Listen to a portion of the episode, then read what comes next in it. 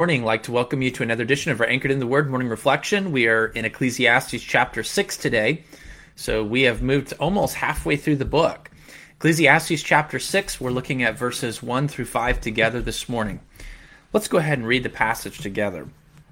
There's an evil which I've seen under the, under the sun, and it is common among men. A man to whom God hath given riches, wealth, and honor so that he wanteth nothing for his soul of all that he desireth. Yet God giveth him not power to eat thereof, but a stranger eateth it. This is vanity. It is an evil disease. If a man beget a hundred children and live many years, so that the days of his years be many, and his soul be not filled with good, and also that he have no burial, I say that an untimely birth is better than he. For he that cometh in the vanity departeth in darkness, and his name shall be covered with darkness. Moreover, he hath not seen the sun, nor known anything. This hath more rest than the other. Yea, though he live a thousand years twice told, yet hath he no good. Do not all go to one place. we come to this passage of Scripture, it's going to be kind of a negative topic this morning. Not that I enjoy going through negative topics, but the reality is when we talk about wisdom, we have to kind of look at the entirety of the experience that we go through in life. And there are some very positive experiences. There are some sp- experiences we come out being encouraged and strengthened by, and there are others that they leave us, frankly put, perplexed. And today, today we're going to look at the the perplexing tragedies that we experience in life, and how even though we go through those things, I want to leave us on a hopeful position, recognizing that there is a future glory for the Christian. But we do need to realize that we look at the passage in front of us, we are dealing with life under the sun as we see it. If all you had was the here and now, the moment that you live on this planet, the good and the bad that you experience, how would you look at those things? And we do need to realize that there are some people that experience a lot of good in life. And though they experience a lot of good, they still do experience evil through seasons and challenges. But then there are other folks that the reality is they go through very tragic lives. And he's actually addressing this issue. He's saying there are some people that, as I observe their life, I do see that there's good there, but it's so tragic the way that their life goes that the good that they have, they actually are not able to enjoy it. They don't appreciate it. They're not able to see it. They're not able to actually enjoy those benefits. And he said, I look at those situations and I have to make some kind of an assessment of those situations. And so that's really what he's dealing with here. So let me give you a simple summary statement and then we'll look at two simple facts or truths that are found in this passage. A summary is this there are some tragedies in life that are so perplexing, we can never fully comprehend that. In other words, we don't actually have the answer, we don't have the ability to fix the issue we have we don't have the ability sometimes to make sense of certain things that we go through. We may have a friend, somebody that's very dear to us. They go through this tragic situation, and we sit down with them, and they say, "What's God teaching me here?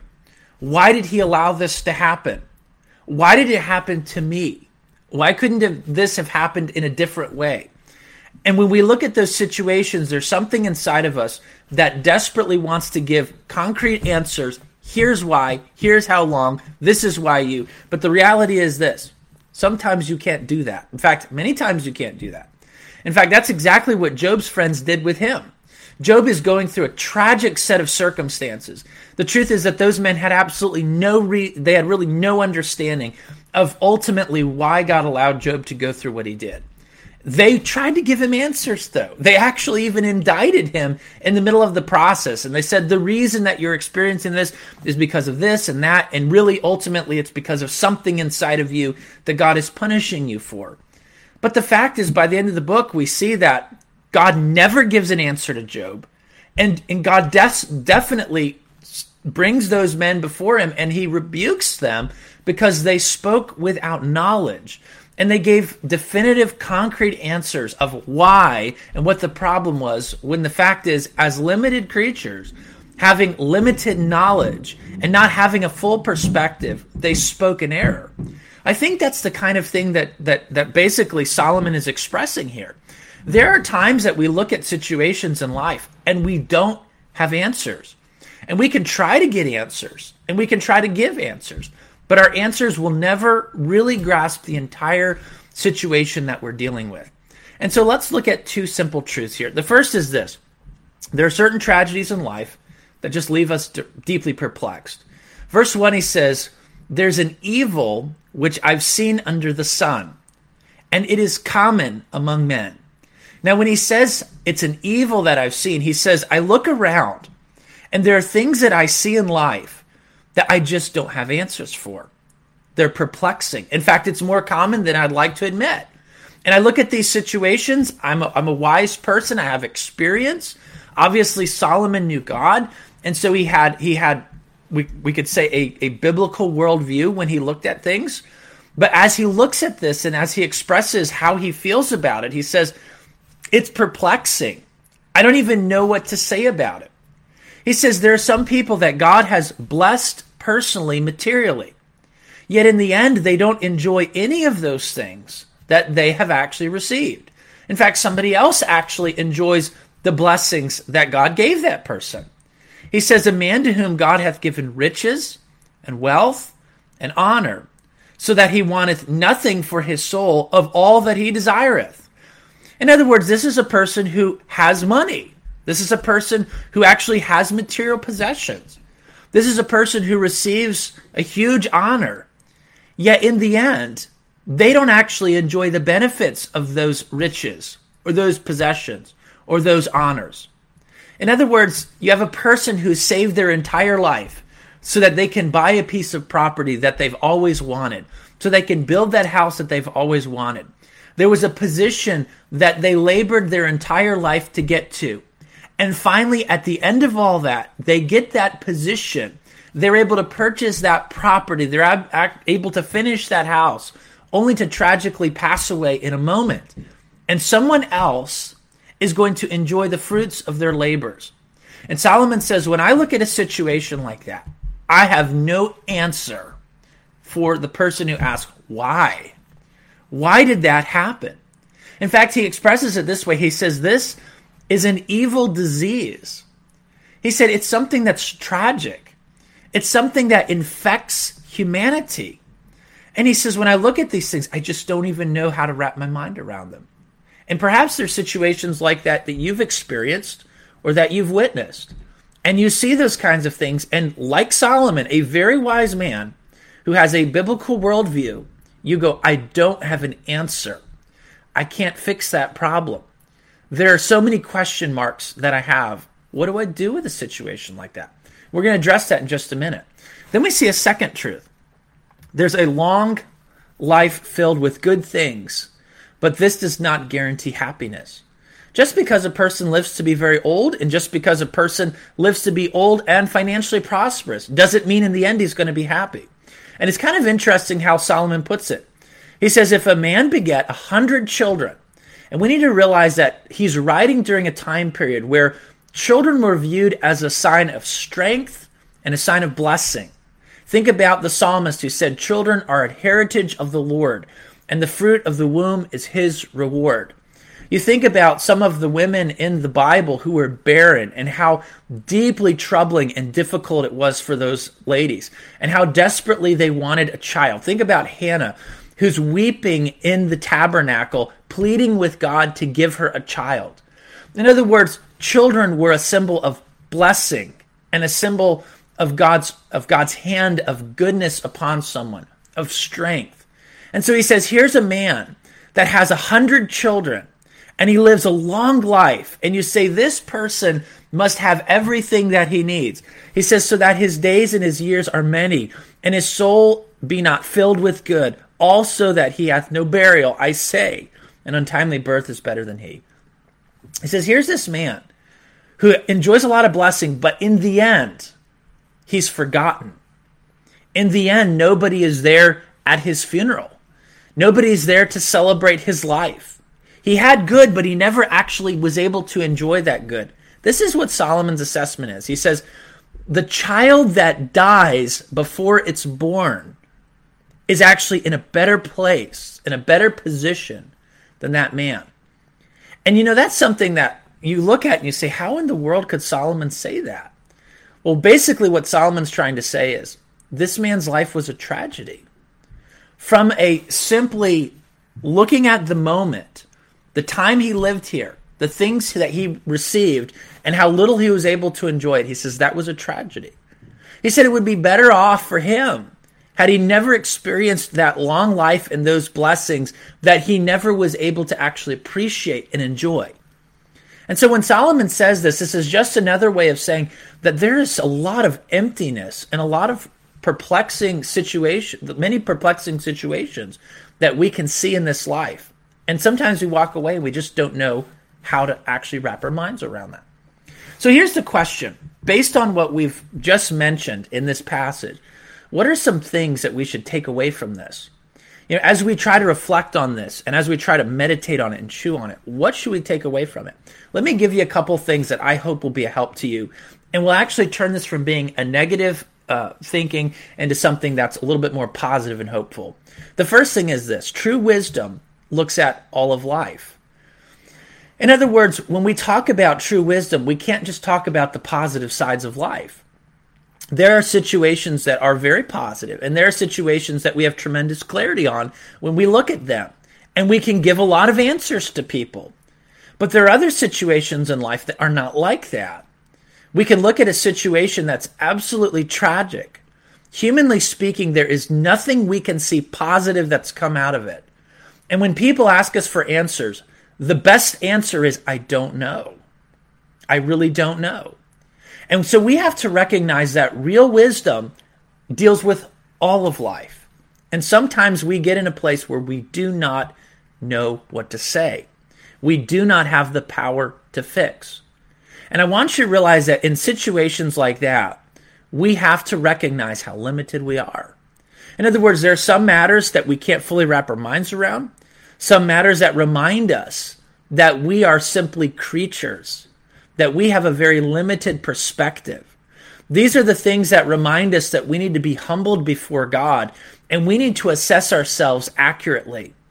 I think there are times in life that God allows us to go through great tragedies, not because He's cruel and not because He's hateful, but it's because we need to be reminded that we are creatures we need to be reminded that this world is a broken and fallen world. This is not the best life we're going to have.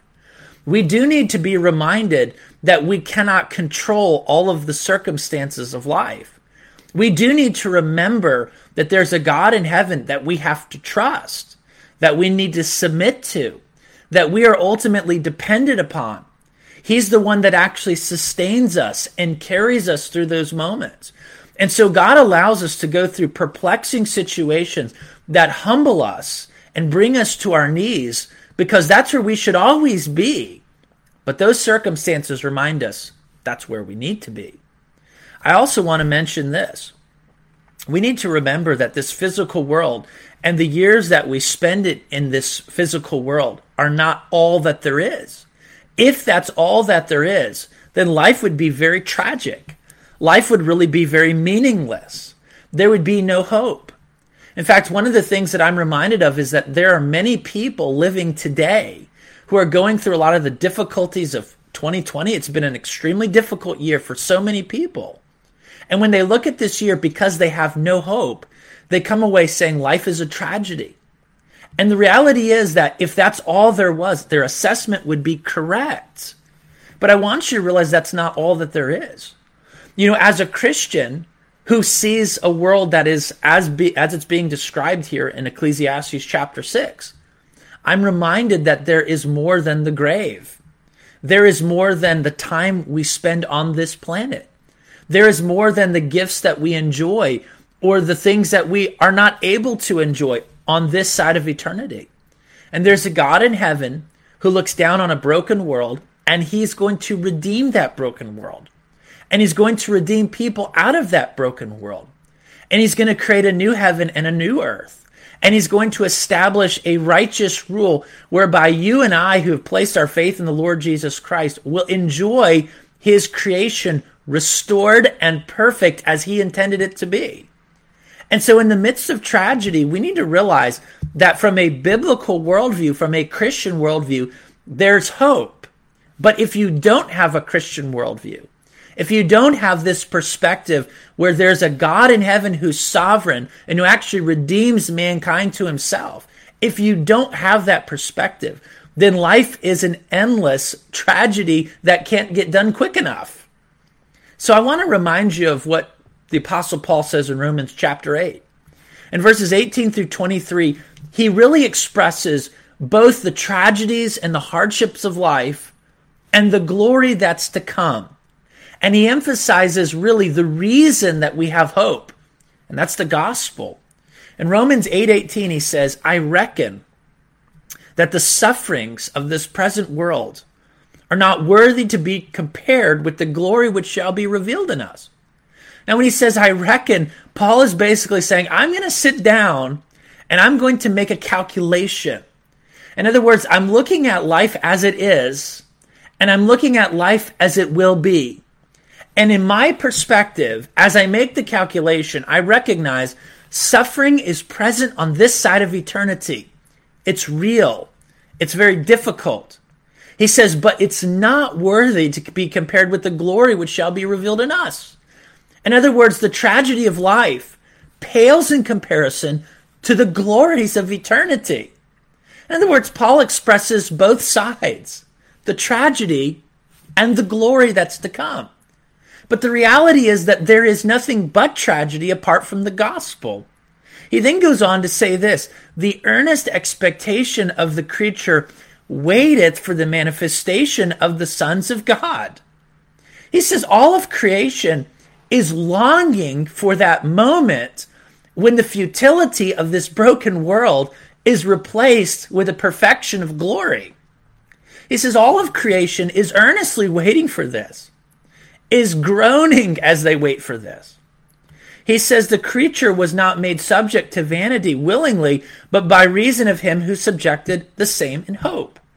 He says the creature shall be delivered from the bondage of corruption into the glorious liberty of the children of God. We know that the whole creation groaneth and travaileth in pain together until now. And not only they, but ourselves also, which are the first fruits of the Spirit we ourselves groan, waiting for the adoption to wit the redemption of our body. The Apostle Paul is expressing nothing different than what Solomon is. Yet the Apostle Paul is going beyond what Solomon is saying in Ecclesiastes chapter 6. He is recognizing that there is tremendous difficulty on this side of eternity. He recognizes that there are perplexing circumstances that we cannot wrap our minds around. There are tragedies that are common to men. He talks about the fact that this world is broken and it has so much trouble in it. But Paul recognizes that because of the gospel and because of God's grace and God's goodness, in spite of the brokenness of this world, there is a coming glory and so Paul persevered and Paul bore under that load. And Paul was willing to recognize he couldn't answer all the questions. And Paul was ready to realize that there were some situations he didn't have answers for on this side. And he says, I'm going to trust God. And I'm earnestly waiting for eternity. And so I want to ask this very important question to you this morning. Can you, with the Apostle Paul, recognize both the complex challenges of this life and the guarantee of future glory? Do you have that hope, that confidence, that steadfast assurance?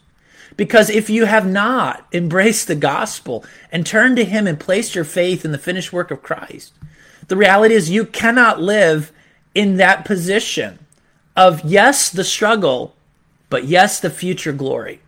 I hope that this morning, as you think about this passage in front of us, that really expresses some very difficult things, things that we cannot fully comprehend or wrap our minds around, things that should humble us, and things that should get us to our knees, and things that should cause us to look up and say, God, apart from you, I have nothing, and I am nothing. I hope that you walk away from this study this morning realizing that there is an eternity to come there is a future glory, and it is all wrapped up in the person and work of the Lord Jesus Christ. I hope that that has not left you discouraged, but rather encouraged. If this has been a blessing to you, I hope that you'll share that. And Lord willing, tomorrow I hope to be able to give you the next section here in Ecclesiastes chapter 6. Let's bow together for a word of prayer. Father, thank you for the study we've had this morning. Help us to walk away with the full picture, not just the negative, but help us to look at all that is involved. In fact, there is a future waiting your children, one of glory, one of righteousness, one of perfection. And so I pray that you'd help us to look with eager anticipation towards that day, to be faithful in spite of the challenges that we face on this side of eternity. We ask these things in Christ's name. Amen. All right. Well, Lord willing, we will talk to you tomorrow. Have a wonderful, blessed day. Bye now.